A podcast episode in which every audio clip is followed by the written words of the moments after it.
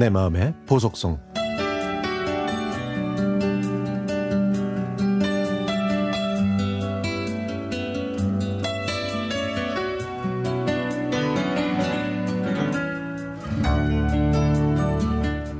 창밖으로 쏟아지는 비를 보고 있으니 옛 추억이 떠오릅니다.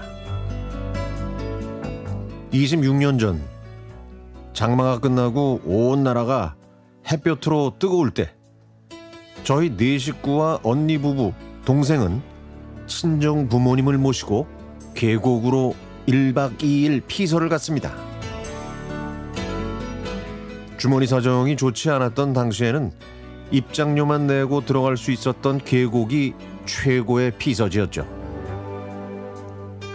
물론 손수 텐트를 치고 짐을 옮기는 고생을 해야 했지만 그것도 낭만이려니 생각했습니다. 낮에는 아이들과 시원한 물에 들어가서 놀았고 아버지가 좋아하시는 동양화 맞추기 게임도 했습니다. 별 말씀이 없으신 아버지가 많이 웃으시는 걸 보고 놀러 오길 참 잘했구나 싶었죠. 저희 가족의 연령대에 맞춰 트로트 장단의 신명도 냈고 7080 노래도 들었고 흐르는 물소리에 맞춰 커피를 마시면서 팝송도 많이 들었습니다.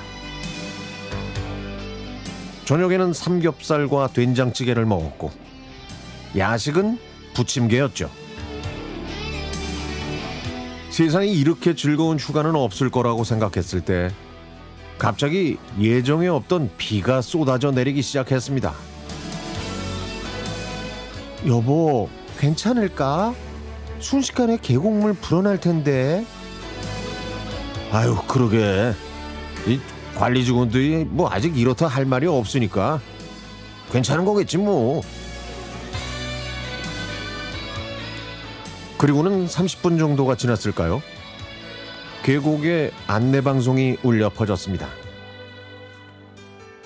비가 너무 많이 내려서 계곡에 물이 찰 것 같으니까요. 여기 계신 분들은 빨리 안전한 곳으로 대피하시기 바랍니다. 그때서야 그곳에 텐트를 쳤던 사람들이 우왕좌왕하며 난리가 났습니다. 그런데 더 큰 문제는 밤 10시가 넘은 그 시간에 갈 곳이 없다는 것이었습니다. 우산이 부족해서 일단 비를 피할 수 있는 곳에 아이들과 부모님을 피신시키고 어른들은 비를 쫄딱 맞으면서 짐을 쌌습니다. 그리고는 차 안에 들어가 수건으로 젖은 몸을 닦고 아이들 옷을 갈아입혔죠. 아, 정말이지. 다시는 경험하고 싶지 않은 난리를 경험했던 겁니다.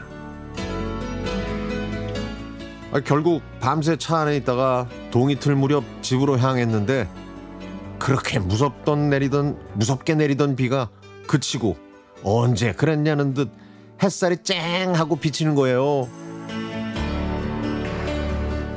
그 다음에 저희 가족 모두 감기로 고생했던 기억이 납니다.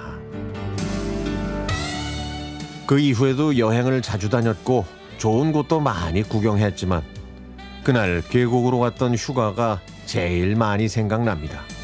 고생을 많이 해서 그랬던가요? 남편도 그날이 가장 재미있고 좋았다고 하네요. 지금은 저희 곁에 안 계신 부모님도 그날의 고생스러운 추억 기억하시겠죠?